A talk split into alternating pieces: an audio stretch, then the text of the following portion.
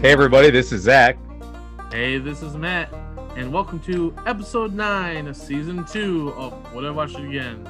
And this week we watched Iron Mask, aka 5v2, Journey to China.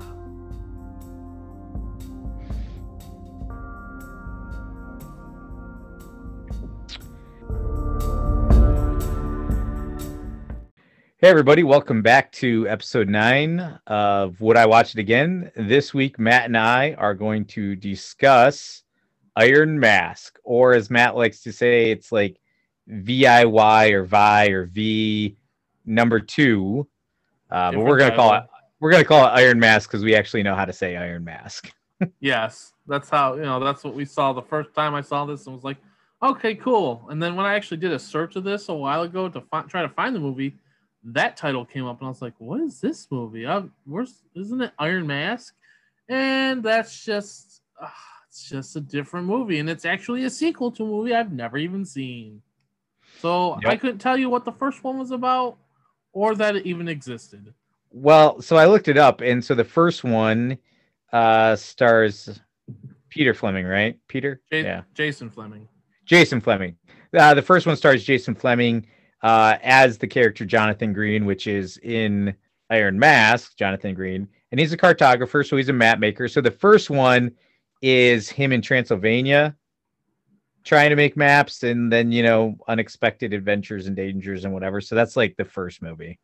And Matt's shaking his head at me right now as I'm telling him this. Like, you don't, you know, that's saying something when I shake my head on that. Yep. So, but anyways, we're not here to discuss the first one. We are here to discuss number 2, Iron Mask. And so just real quick, it had a budget of $48 million. And at the box office, we'll say, because, you know, I don't know, I guess technically it was released and went to the box office. So not in anywhere where it's like, oh, I'm going to go down to the local cinema and see Iron Mask. But it made just over $8 million. So not necessarily a box office success. And see, it wasn't released in theaters here because I was reading that it was released only on demand and DVD. And it didn't come out until last November here in America. Whereas in China and Russia, it came out in 2018 and then 2019 and then, what? Let me see here. The Philippines in 2019 and the UK in April 2020. So this movie has been made for at least 2-3 years now and just released to us. Like, come on, and it's got name actors in it. This is what kills me. Yeah, which should always be a little concerning when it's like a straight to DVD in the US and it's been made for a couple years. You should probably always raise your eyebrows a little bit, like, but. You know, we're here to discuss it, so we will discuss it.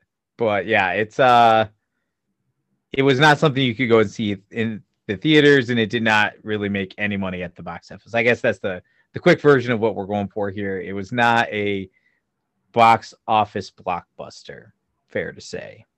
What? No, stop it. Oh, okay. So right off the bat, what kills me about this movie in general is the cast in this. Like, the people that are in this, I think at least, you know, it's going to be, you know, somewhat decent because we got, you know, Jason Flemyng. He's from the first one you said. You got Charles Dance. You got Rutger Hauer's last movie appearance. You got Arnold Schwarzenegger. I mean, come on. That's like, it's like a cast to make something decent happen. Yeah, you know? So I guess here's my first thought, right? So if we're talking about the cast, it does have a very solid cast in that Arnold Schwarzenegger, Jackie Chan, Charles Dance, Jason Flemyng, and Rutger Hauer. I will say this. Jason Flemyng is by far the leading actor, I guess we'll say, right? Like, as far as just being in the movie. So, and then Charles Dance is actually a little confusing to me, like why he's in it, because this is where I like to talk about, like, you pay a whole lot of money for somebody to just not have them be in the movie. And I don't know what they paid Charles Dance, right? But I would imagine because of his fame from Game of Thrones, he had a decent price tag on him, and he's just not even in the movie. Like, yep. What, yeah, 2 minutes? Maybe? 2 minutes. Yeah, I was going to say like 2 minutes probably.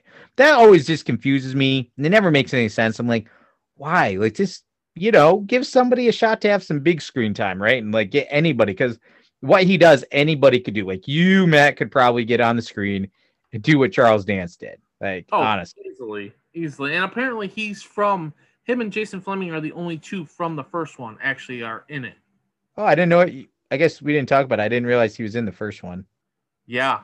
So that's how apparently you know about Charles Dance. And it's like, okay. Because it even, like, when he appears, it almost has a feeling that, like, he was established before. And you're like, what is he doing here?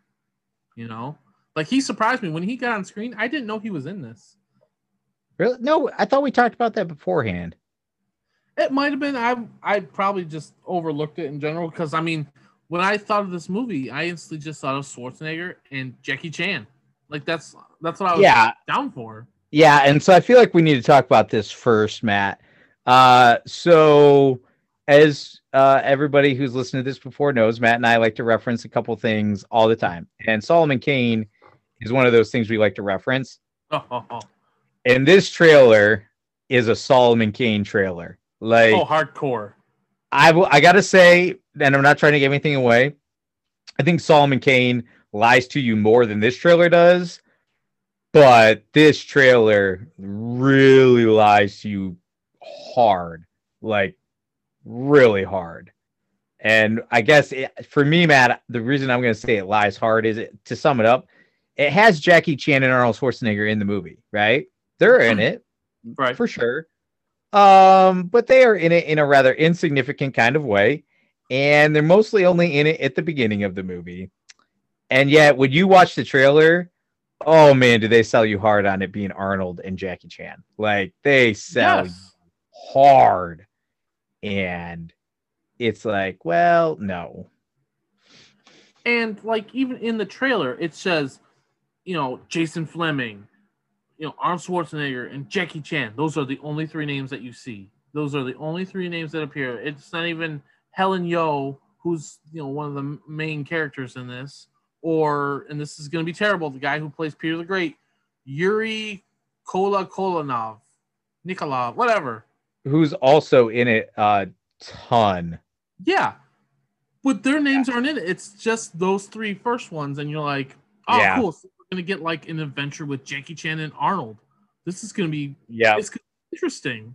Or at least they're going to be like arch nemesis or something. But yeah, so it lies pretty hard, for sure.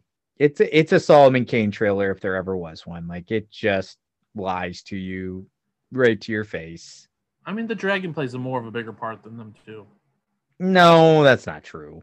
I don't know. That part's not true, but they are not in the movie, and really, like I said, in any significant way. And yet, that is exactly how they spin that trailer. It's like, oh yeah, they're gonna be in it. Like, this is gonna be all about them. It's not. And to your point, Jason Flemyng, I mean, he's in it significantly more, but it's still like he's still not the guy. I mean, honestly, for me, I would say it's the Peter the Great guy. Like, he's the guy. Yeah. So, or at least, you know, once we get into the movie itself, he is the guy. Yeah, for sure. So you want to lead this one, Zach? Yeah. So just kind of a quick recap. So the movie is Jonathan Green. So this is where it gets weird because, like, who's supposed to be the lead characters aren't, but Jonathan Green is supposed to be this cartographer who has to leave England because Charles Dance's character, who I can't even remember his name, that's how little he's in it, but essentially he is the dad of this woman that Jonathan Green, the character, sleeps with and gets pregnant. And so he has to leave and go and make maps throughout Europe, and he's traveling into Russia at this point, right? So that's his character. So it's supposed to be about him and his girlfriend, lover, whatever you want to call her, right? And then all of a sudden it's cutting to what you later find out is Peter the Great and Jackie Chan and some crazy old dude. That's Rutger Hauer, right? I believe so. Yeah. They're in what is supposed to be the Tower of London as prisoners. They're all in this cell together. They're all chained together. For some reason, Peter the Great is wearing a mask. They don't explain why that is. Whatever. And so they're up there, and Arnold Schwarzenegger gets established as the captain of the guards. And then Jonathan Green writes this message via carrier pigeon that's supposed to go to his girlfriend, but somehow ends up at the Tower of London, and they catch it and they read it.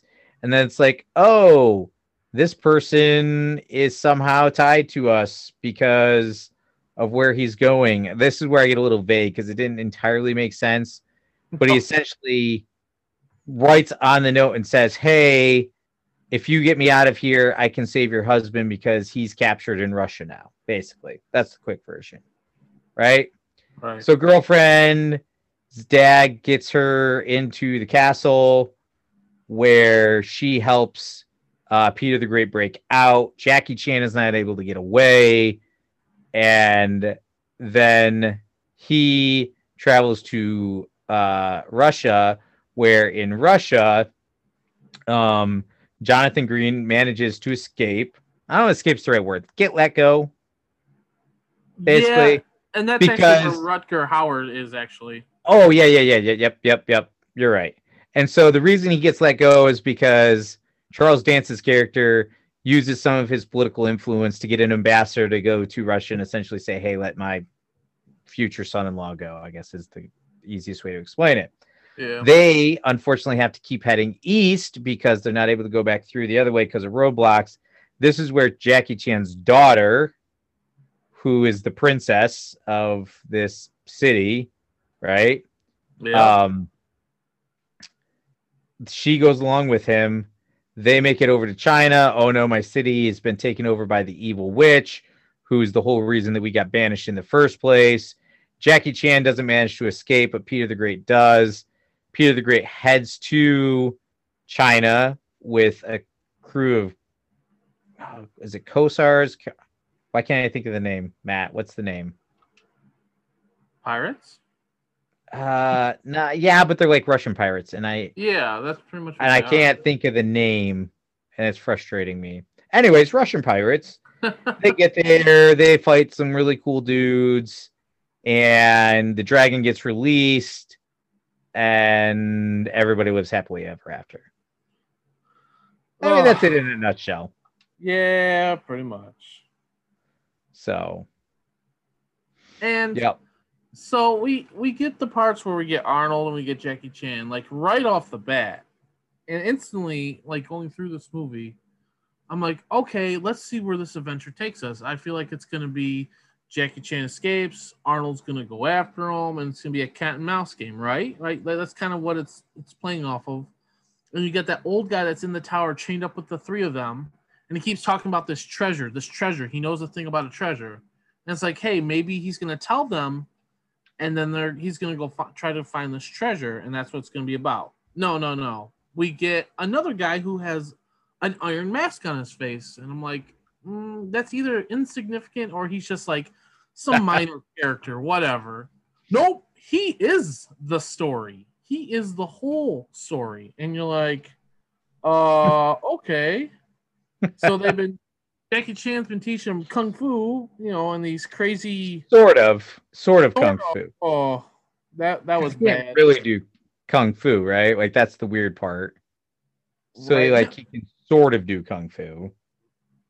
Let me ask you this. When you were watching the movie, were your voices either like not synced properly or... Oh, it was very poorly dubbed over. That's actually one of the things you notice for how much money was put into the movie. It's like super poorly dubbed over. Okay, I'm glad I wasn't the only one. Because we were watching No, you weren't like, is this bad, or is this just like, is my TV messed up?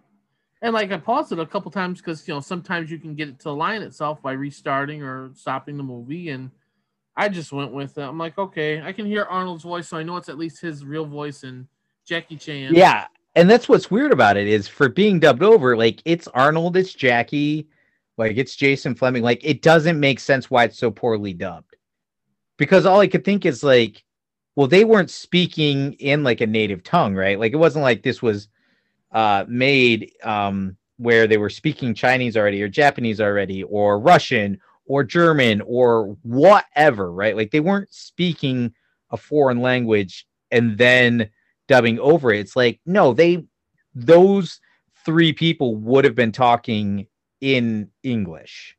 Yes. Like it makes no sense that they would not have been. And yet the sound does not line up at all, which is kind of like it should maybe be a giveaway for some poor production quality on this. I don't know. Yeah, I mean, could you see Arnold doing Chinese? Yeah, that's what I mean. Like, of those three, you're going to pick a common language, which is going to be English, right? Like, right. And so that's why it just doesn't quite make sense that it doesn't line up. But anyways, not to get off on a tangent, but yeah, no, it's not lined up. It's bad. Right, and, you know, not to... because this movie has nothing realistic in it whatsoever. But Arnold, it's based off of the Tower of London, Matt, which is a real thing. That's fine, but there's also demons and a giant Chinese dragon, but okay. Yeah, well, yeah. So I kind of skipped over that part when I was talking about Jonathan Green, but all of a sudden, randomly, yeah, there's just like these, and I don't know if that's supposed to reference back to the first movie, maybe, right? I'm thinking it might. Because it all of a sudden it's just out of nowhere. Yeah, there's just like these almost like Van Helsing-like monsters, I guess is how I would describe them. Yeah. Right? And it's random. Like, and I actually thought that as I was watching, I'm like, this is pretty random. Like, I gotta be honest. Like, for what I thought I was like, watching. Did I forget something? Yeah, like, did I miss something at the beginning of the movie that I should have been aware of, but I'm not aware of? And I'm not going back for... Yeah. So anyways, though, so that starts out him. And like, so once he's in Russia, like he's just kind of there in this prison. And I guess I didn't really explain, but at the very beginning of the movie is when they kind of go over how Jackie Chan's character, so the master and his daughter, the princess, are defeated by this witch. And they get separated, and somehow she ends up in Russia, and he ends up in England, and she gets to keep the castle. Right. But I'm super unclear as to why she was able to defeat the two of them. I don't know. Because she put on a mask and maybe fooled them, was like, oh, you got to leave, you're exiled, you know, exiled now. Yeah, I don't know. It's just like, I don't know. It just didn't make, it was one of those things like, I'm not nitpicking. I'm really not, but they just didn't really explain why she was able to win very much. And they certainly didn't explain like why one ends up in Russia and one ends up in England. That part certainly didn't make sense, but. No. And anyway, go ahead. No, you go ahead. This whole movie, I paid attention, or at least tried to. I didn't pick up my phone. I never fell asleep. Like, it felt like so much of this, like the monsters thing happened out of nowhere. And then when they're starting to talk about him, you know, Jason Flemyng's character, Jonathan Green, you know, one second he's like messing around with this chick. Someone walks in on him, and then he's like, oh, I'm off to go do this thing with my fifth wheel. And I'm like, what is going on? What just happened? Like, it just all of a sudden just like, bam, bam, bam, bam, bam. And I had no time to, like, comprehend what was going on. I mean, did you feel that way at all, or am I just crazy? No, I mean, I did some, for sure. I guess I would say it more like this, which is... I don't know that they knew exactly what kind of story they wanted to have, because there's a story, like there's definitely a story, but they don't provide a whole lot of background on much of anything. Right.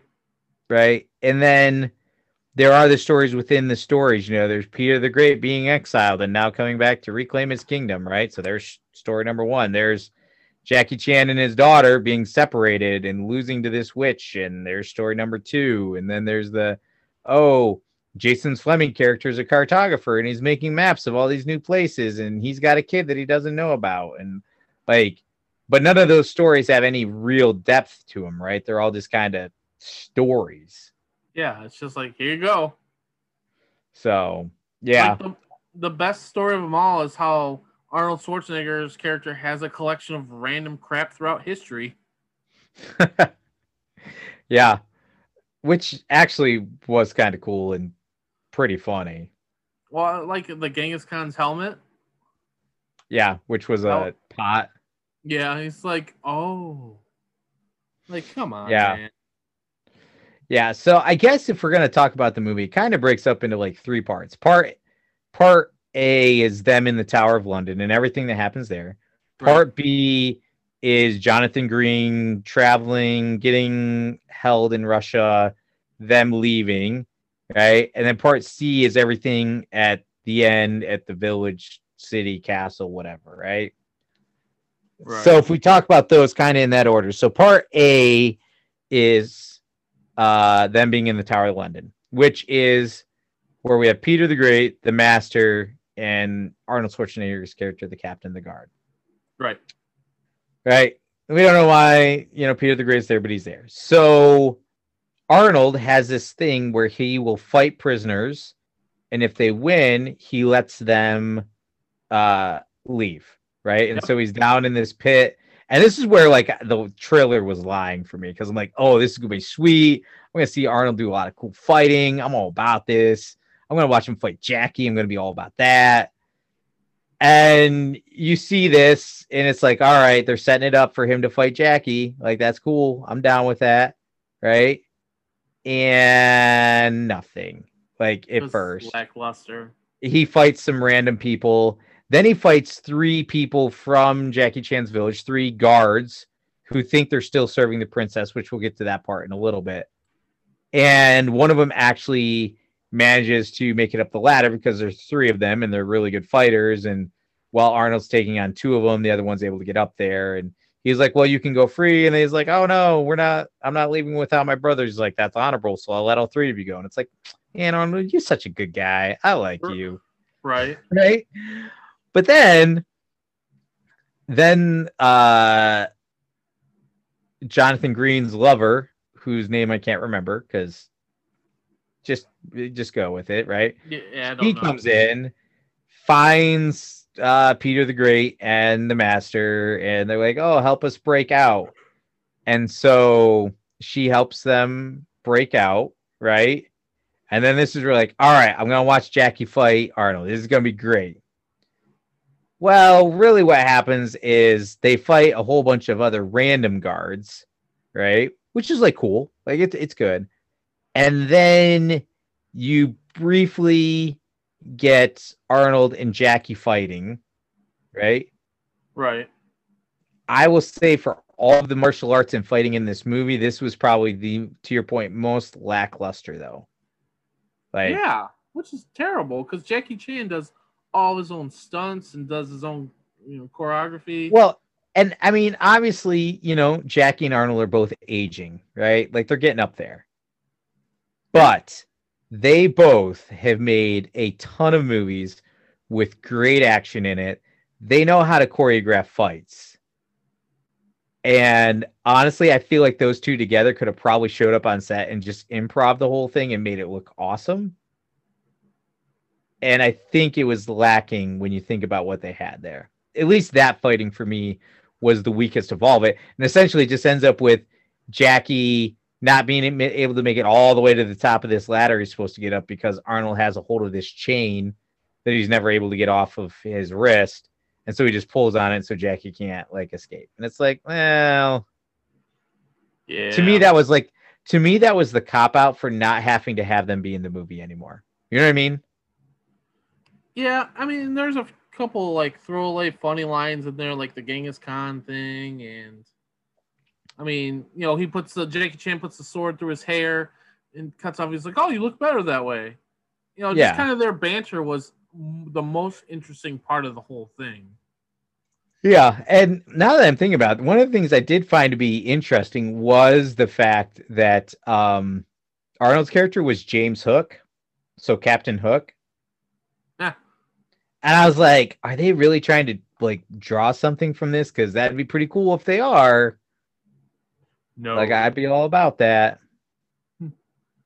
You think way too much into it. Well, it's funny because I mean, that would be Captain Hook. Like James Hook would be Captain Hook, right?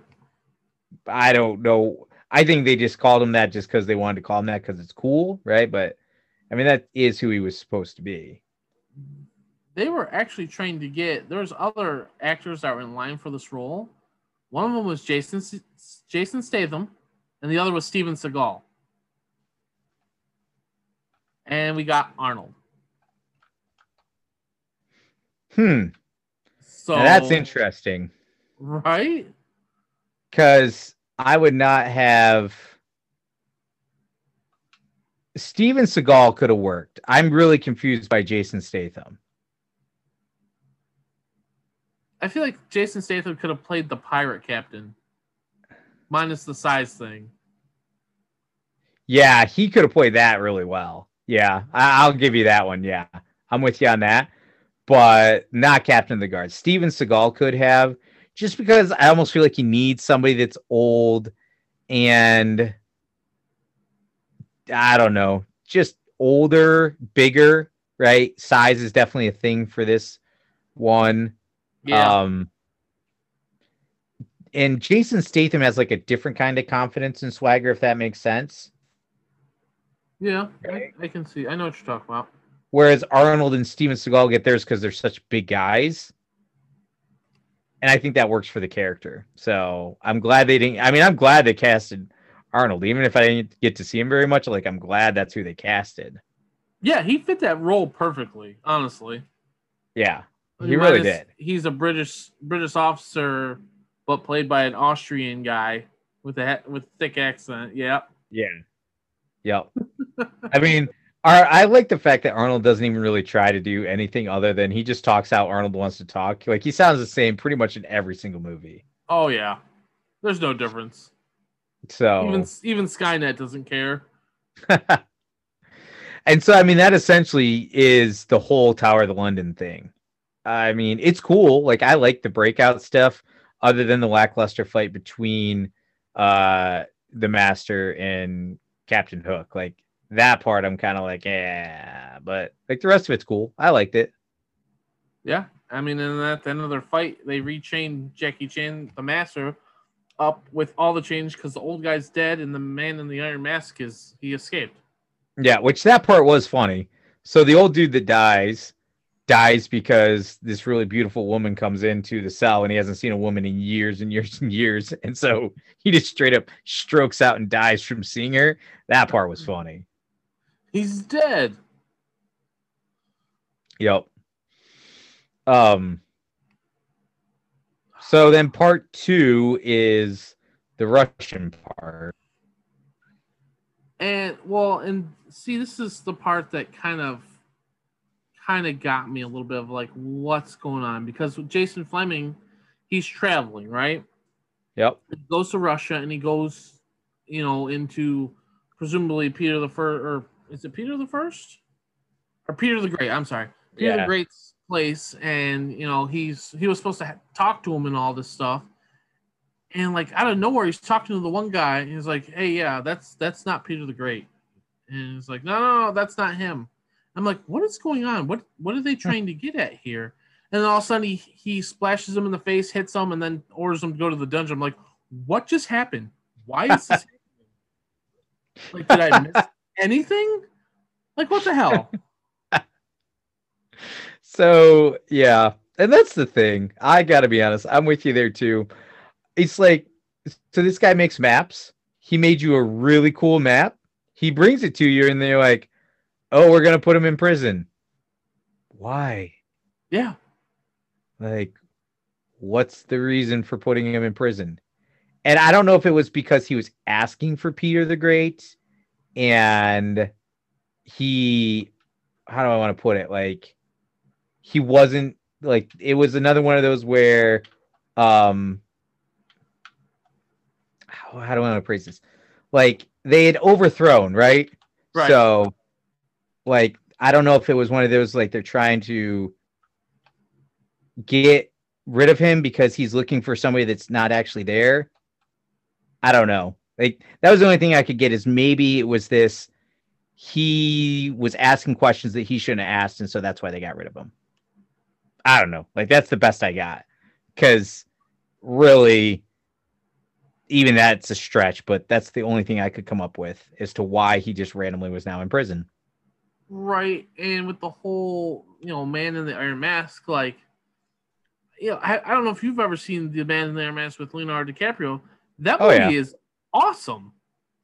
Oh, and yeah. Like, I mean, dude, it's Jeremy Irons, Leo, and there's a couple other people who play the Musketeers, and I'm trying to think who they are.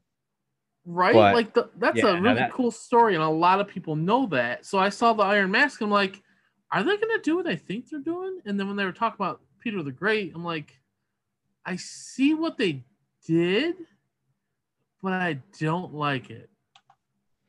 Yeah. Yeah, because really the Iron Mask is, like, completely inconsequential. Yeah. And I guess that's the easiest way to explain that part. Like, it just doesn't, it doesn't mean anything for him to have the mask on, particularly when you think about the fact that that's the title that they decided to translate it to in English, was that. So, like, that's the title of the movie, and it literally means nothing for the entire movie. Like, it has no relevance at all to anything. So, no, I agree with you on that, man. But I'm really bothered. Who are the Musketeers? Like, I know they're famous people. I'm going to look it up.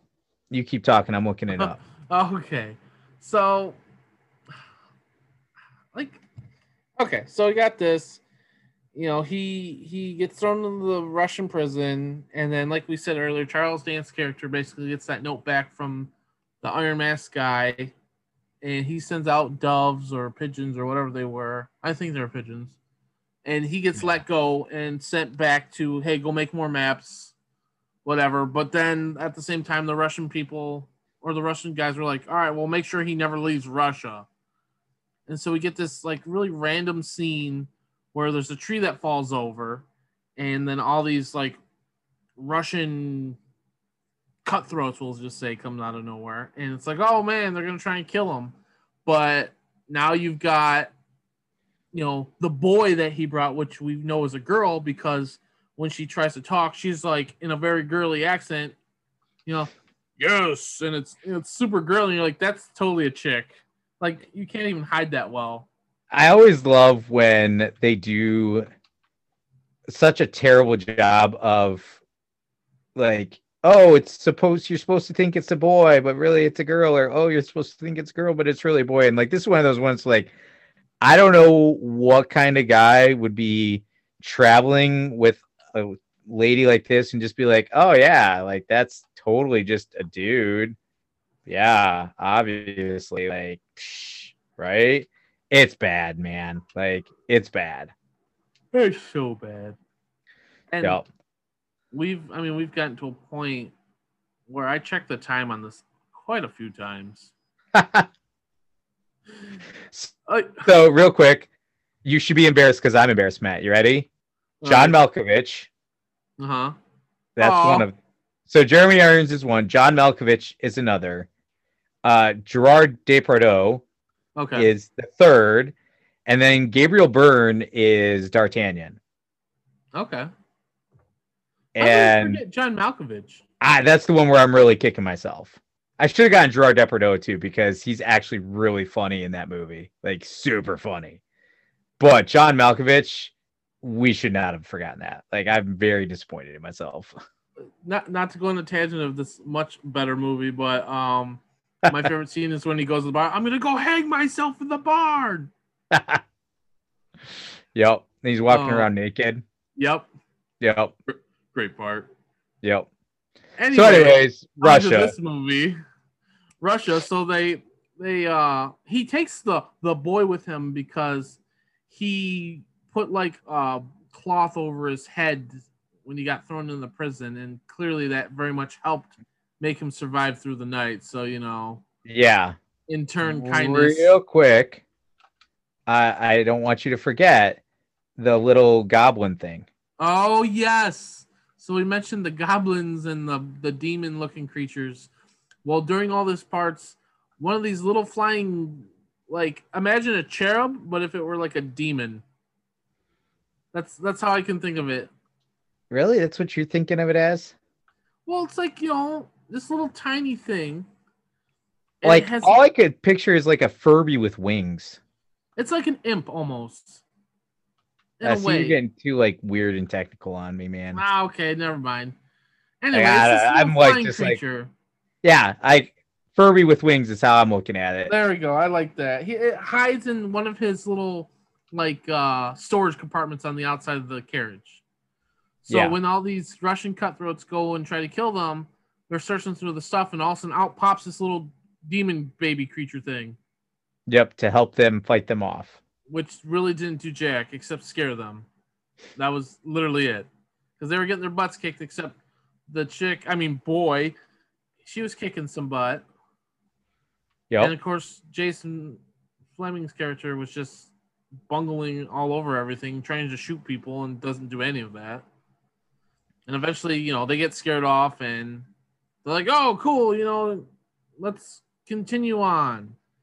Literally, that was that part. And that was I mean, it was pretty good wire fighting, though. Yeah, she has some decent parts in this movie where she fights, and I think those are the best, honestly. Because now we more so get into the third act of this movie. Yeah, because she goes, you know, tells him, you know, her village, and like I don't know where they just arrive at the village. Did you notice that? Like, hey, here we are. Whoa, Matt. I think you're getting a little, like, come on. Be a little gentle. They, you know, they traveled for a long time, okay? Oh, yeah, okay. Well, we get more interesting parts when we get back to the Russian Tsar there. The storm. Yeah. Well, because, okay, so they're trying to find passage to China because the master gave the Tsar this dragon pendant, which is supposed to like make the dragon obey, wasn't it? Essentially, if you have the pendant, you can control the dragon. Like, that's what I got from that. Right. But clearly that's not the entire story. No. But that's essentially what it's supposed to be, yeah. So, you know, he still has the iron mask on at this point, and he's avoiding any kind of anyone seeing him, so he stows away basically onto this Russian vessel that's going to China. Yeah, along with Jonathan Green's girlfriend. Right. She coaxed some Russian pirate guy who's drunk and is clearly like, hey, let's go have a good time. And she's like, okay. And she basically takes his clothes, and she is now a male pirate. Yeah. Tell you what, there's just no way she'd be hiding. That is the prettiest Russian pirate I've ever seen. Yeah, the most well-chested, pretty Russian pirate I've ever seen. Though her deep man voice was much better than the Asian chick. Just saying. True. Yeah, I mean, I'll give you that, yeah. Plus, she was just pouring the drinks for the captain, which is hilarious. And that guy is awesome, because he's from the Pirates of the Caribbean movies. Yeah, I was going to say, I feel like we should know who he is, because he's definitely somebody that I've seen in plenty of stuff before. His name is Martin Klebba. Okay. Yeah. And, anyways, yeah. Pirates most of the well-known like, pirates. Yeah, seen him before. Yep. So, I mean, the whole time he's pretty much just drunk, and he's the captain. Yep. And, you know, out of nowhere we get a random storm scene, because why not? It just adds, if you notice, the music gets so intense. Hey, if you got $48 million, man, like, don't spend it on making sure your sound line's up. Put a storm in. Oh, clearly, very clearly. And I mean, when they're going through that storm, because I don't know, I think what was it? The captain hides because he's starting to do, you know, control the ship and everything. And then all of a sudden he's just gone. You're like, okay, maybe he fell overboard because, I mean, he's a little person. That was my first thing. You know, it's a huge storm, so it's intense. So you're bound to lose some people, and he's a little guy. So it's like, he went overboard because he was drunk. So, of course, the Russian Tsar had to pull together and just be the captain then and, you know, sail through the crazy, you know, not a dragon, but a dragon stone island full of volcano. Hey, I kind of like the whole concept of making it look like a dragon, though. I got to be honest. Like, I'm not going to hate on that. I'll give him that. Yes, that was cool in general. That's like one of those, like, if you're playing a video game and you see this island on your map, you're like, clearly I'm going to go there because there's some really awesome treasure. Yeah. Yeah. But somehow, yes. No. For being that he was locked away in prison for we don't even know how long, you know, he did a pretty good job sailing that ship. And I guess that's maybe like riding a bike. Once you've done it, you never forget how. Like, that's just how that works. I can't wait to go and sail a ship through crazy rocks then. Super excited. So after that, they deem him the captain. They find the captain in some kind of holding area, and they're basically like, all right, yeah, you're not captain anymore. This guy is. Yep. And then they take his mask off. And reveals an actor no one knows. Yep. Nope. No one knows. But I love his character.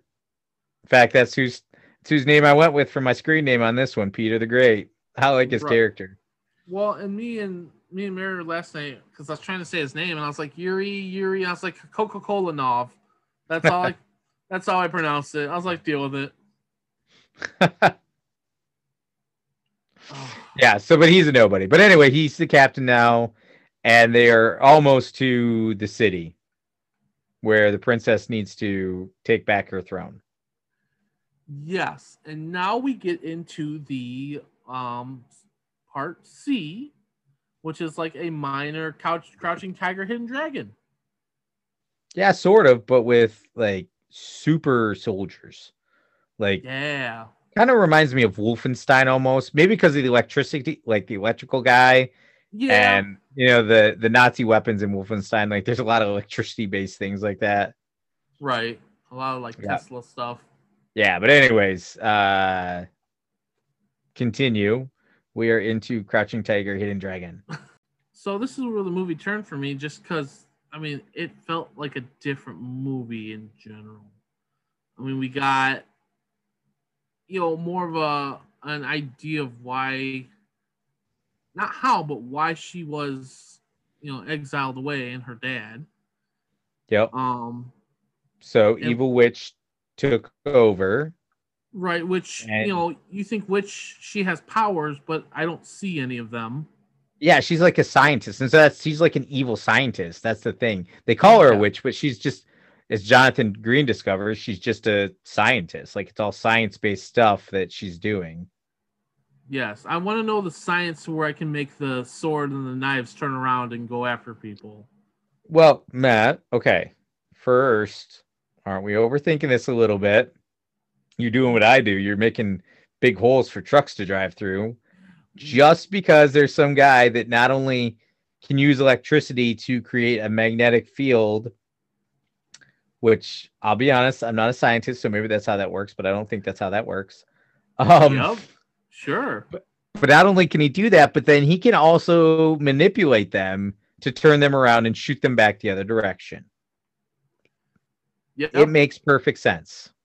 Just like the guy who can puff into smoke and then whirlwind himself all the way around and things in that sweet little getup. I think the only practical one is the pipe guy. That one makes the most sense out of like practicality because he doesn't have to anything. It does and it doesn't. Right. To create a loud enough noise to like hurt somebody's ears, you really got to be making some noise to make that happen. I mean, they should have been working on making the brown noise. That would have worked a lot more. So, but yeah, Smoke Guy, actually out of all of them, I think Smoke Guy is the most ridiculous because, yeah, like he disperses this smoke and then he just does. He spins like a top, like super fast, and it just makes no sense. The most realistic for me was like the Jade Giant, because it's like, okay, he's covered in jade and it's supposed to be really hard and he's supposed to be really big and really strong. That makes sense. I can go with that. Like, right. That was the one that I was the most okay with. Well, yeah, because it wasn't like super supernatural. It's just a big bulky dude. Yep. So that one made sense. But anyways, this is where we get introduced to the witch's minions. Oh my goodness, that little dude is just so annoying. Collecting all the tax money and all that, or whatever, the bribe money. Yep. And then they get attacked by, you know, the rebellion, and they get their butt kicked because they have these superpowers that are created by science. Right, the brown nose. And this is where they discover that the princess has returned and that it's not actually the princess up in this castle, which they kind of always knew, but it didn't make sense to them because it looked like her. Well, and that's because this scientist, witch lady, has created these masks to wear so that she looks like the princess, right? Yeah. And so then Peter the Great shows up with his Russian pirates, and the princess discovers that he has the medallion that the master gave him. So she gets that back, and now they have to figure out how to get into the castle to rescue Jonathan Green and also unleash the dragon and defeat the witch. Which Jonathan Green pretty much, you know, went in there and said, hey, I would like to make a map of your castle. And yeah, they're all like, yeah, cool, let's do that. And of course he had ulterior motives. So, you know, find out, look inside for things and any clues, I guess. Yeah. But the dragon, which, you know, when you guys show the dragon chilling in that cave, and, you know, he's bobbing and moving, I instantly thought, like, that's got to be a fake. Like, that looks stupid. Oh, yeah. Yeah, absolutely. Like, I mean, like, as soon as I saw it. What real creature's sitting there, like an eel? Well, and plus, at this point, you'd already seen, like, her henchmen. And it's like, okay, well, this is just another thing she's created. Like, I didn't think it was the dragon, I guess, is how I would say. No. And so we get, you know, all these weird hijinks, and, you know, the pirates and Peter go up to the castle, and she knows that he has the medallion, but, I mean, at that point, he's already given it to the princess, and yep, you know, he says that he's going to distract her, or I forgot what it was, but she takes him into her little, like, balloon ride down, and she starts drugging him with this drink. Very clearly, then go ahead.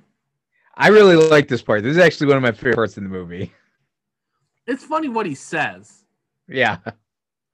Like, because, you know, they drink the drink, and you're like, you instantly know as a viewer, you're like, all right, that's drug, because she's going to start searching his stuff. Yeah. Of course, they don't find it. And then it's like, oh, I can't be drugged because, what was it? He's had every known poison or something like that. Yep. Yep, and I just love it because it's like I kind of figured that's what was going to happen. I was kind of thinking that based off his character. I'm like, oh, this is going to be one of those where he just plays along, but he was never actually drugged. Right, like this is a Princess Bride moment here. Yep, yep. So at this point, you know, the princess is sneaking down into the bottom of this mountain to unleash the dragon, and the Russian pirates and Peter the Great are up in... The three brothers, I'll call them, who are all guards in this army, are now also fighting with them, except the one brother doesn't realize he's being duped. And then essentially the attack sequence starts, and they make these cool, like, paragliders out of umbrellas, which out of this whole movie makes more sense than most things, honestly. Right, the most. Yeah, and so they start this assault on this castle, and fighting ensues. And I mean, this was again one of the better parts of the movie, right? Like, for me, this is one of the better parts because it's not bad fighting. I mean, yeah, none of this stuff makes sense, right? Like, guy blowing horns and hurts the guy, people's ears, and Jay Giant and Electro guy and The Mist, right? Like, none of that really makes sense, but the fighting itself is pretty cool. Like, I think it's pretty well done for me.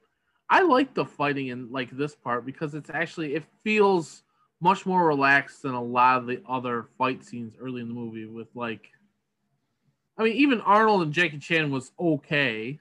It wasn't amazing at all. Very, like you said, lackluster. This was not bad. And when we get to the part where the two, the witch and the princess face off, that's actually like, I think that's like the best fight scene. Yeah. Yep. And I agree. Yeah. For sure. So, I mean, so they find they go into the cave and they, you know, they discover that the dragons are fake and that they manipulated everyone. And it's science because they'll put prisoners or people who speak out on these two pillars. And I noticed the first time that they put a horseshoe or something metal on them. Yep. Yeah. I was like, oh, it's a conductor. Okay, that makes more sense how they get killed. And so they put Jason Flemyng's character up there, blindfolded, of course. And his girlfriend was posing as a Russian dragon. It's like, oh, she recognizes who it is. And she's like, no, that's my future husband or whatever. And they're like, oh, okay, well then put her up there too. I was like, okay, why not? Yeah. So it's funny how like they had little details like that. Like, we need a horseshoe to have as a conductor. So like, we'll do that, but we're not going to do other things that would have made more sense. You know what I mean? Yeah. Like, they paid attention to some details, and then other details they're like, nah, we're good, man. And of course we have to throw in like little, which is fine. They throw in the little humor because the captain, the little person, he gets out of his cell eventually because he's put in the brig for being a jerk. Yep. And he, you know, he makes his way to the village and he starts to try to help out. Like, he starts helping out to make the fake dragon get discovered and break down and everything. And then he helps like kind of fight the basically the four mystics, I call them. And you know, the horn, the pipe guy, he goes underneath his little cloak and you can see him, he's blowing, you know, he's pushing down on a pedal to make air go through. And all he does is just, you know, hit him in the balls. Ball joke. And I was going to say, ball jokes are always funny. It's effective, okay? I laughed. That's all that was important. I laughed. And, of course, the other three mystics, of course, you know, they get found out and they get their butts kicked. Yeah, because, so, horn guy gets hit in the balls, which is always funny. Right. Electric guy, they take away his cartridges so he doesn't have any. Right. They bust those up so he doesn't have any. So that's how they get him. And then the mist. What do they do with the mist? I'm trying to think. They catch him in like a cloak or something, or like a tarp. Okay. Yeah. And so they take him down, and then the big jade guy. They use bamboo, and they eventually push him enough where they can knock him over, and then they bust him. That's right. Yeah. Yep. So, which I was good with all that. I mean, I thought all that made sense. Yeah. Again, like they're winning. And then this is where the one brother realizes that he's been duped. And so the witch throws a dart into his chest and you're like, oh no, he dies. And he loves the princess. He doesn't die. Spoiler. Oh no. Right. And she escapes on this balloon thing that goes up into the air. But at this point, the real princess has actually found the dragon and used the medallion to awaken the dragon and is now riding him out into the open sky, which is like one of my favorite parts of this movie. Like, right. I'm all for dragon riding. Like, is it Game of Thrones dragon riding? No. But is it still dragon riding? Yes. The only thing I could think of when I saw this was, have you ever seen The NeverEnding Story? No. Oh, okay. Well, shame on you for one. But not shame on me. I'm sorry, I have good taste in movies. NeverEnding Story has Falkor the magic elect dragon, and the Falkor, the magic luck dragon. Okay, look it up. Okay. And I'm not totally hating that so far. I mean, I'm not gonna. I know what the NeverEnding Story is, and I'm not gonna watch it. But yeah, all I can think of is just look up an image of the boy riding Falkor, and you'll know what I'm talking about. Okay. But I mean, Falkor's pretty much just like your traditional looking Chinese dragon, almost like in his size. But it's just that's all I could think of is just the boy riding Falkor. I'm like Falkor. It made me laugh. Mary got it. She laughed. That's all that matters. But you get her coming out riding on there, and you're like, okay, some stuff is about to go down. You know, he takes care of the balloon, and, you know, the two chicks start to fight. And then, what, he eats her, right?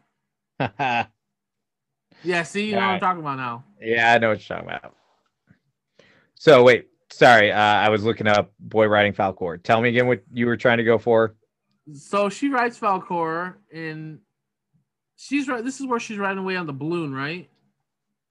Yeah, she's got her balloon that somehow's strong enough to lift up an entire chariot, we'll say, full of gold into the sky. Yes, right. That's what we got going here. So they destroy that falls, whatever, and then the two chicks fight, and it's the same one because she has her mask on still.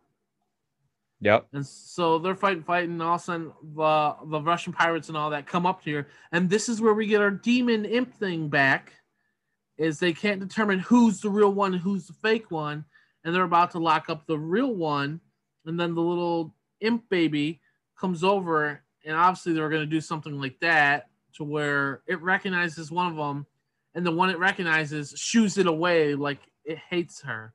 Well, you got to remember, they were fighting pretty good at this point already. Right. Yeah, so which was good. Yeah, like this was decent stuff. And then because she's a terrible person, she throws, because she has like her handmaids who are also really good fighters. She actually kills them by kicking them over the edge of the cliff. And then we have everybody show up. That's right. Yeah. And of course, you know, they finally pick the right one. And then she has the medallion, so she's like, I can control the dragon. And then she falls to her death. Yep. And it's like, all along, the power was with the real princess. Like, that's what I got from that. Yeah, like I said, it's the whole, like, apparently the medallion doesn't completely control the dragon. Like, it does, but it doesn't. It's the on button for when he was sleeping. Yeah, basically. Like, wakes him up. So, I mean... Yeah. So then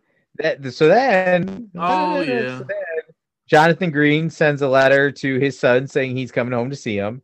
And Jackie Chan, who's already busted out of his chains. So he busted out of his chains when the dragon awoke, because apparently he's like also sort of the dragon. I also got some of that kind of going on here. Yeah, right? I noticed that.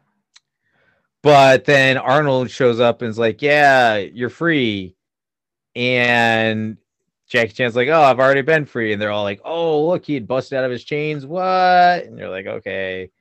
Yeah, and then he says, come with me to China and I'll show you everything you want to see, or something like that. Right? Yep. That's like, he says something to that effect. And then that's the end of the movie. Whoa, wait. He tells them once they're there, he's like, you said you'd show me a dragon.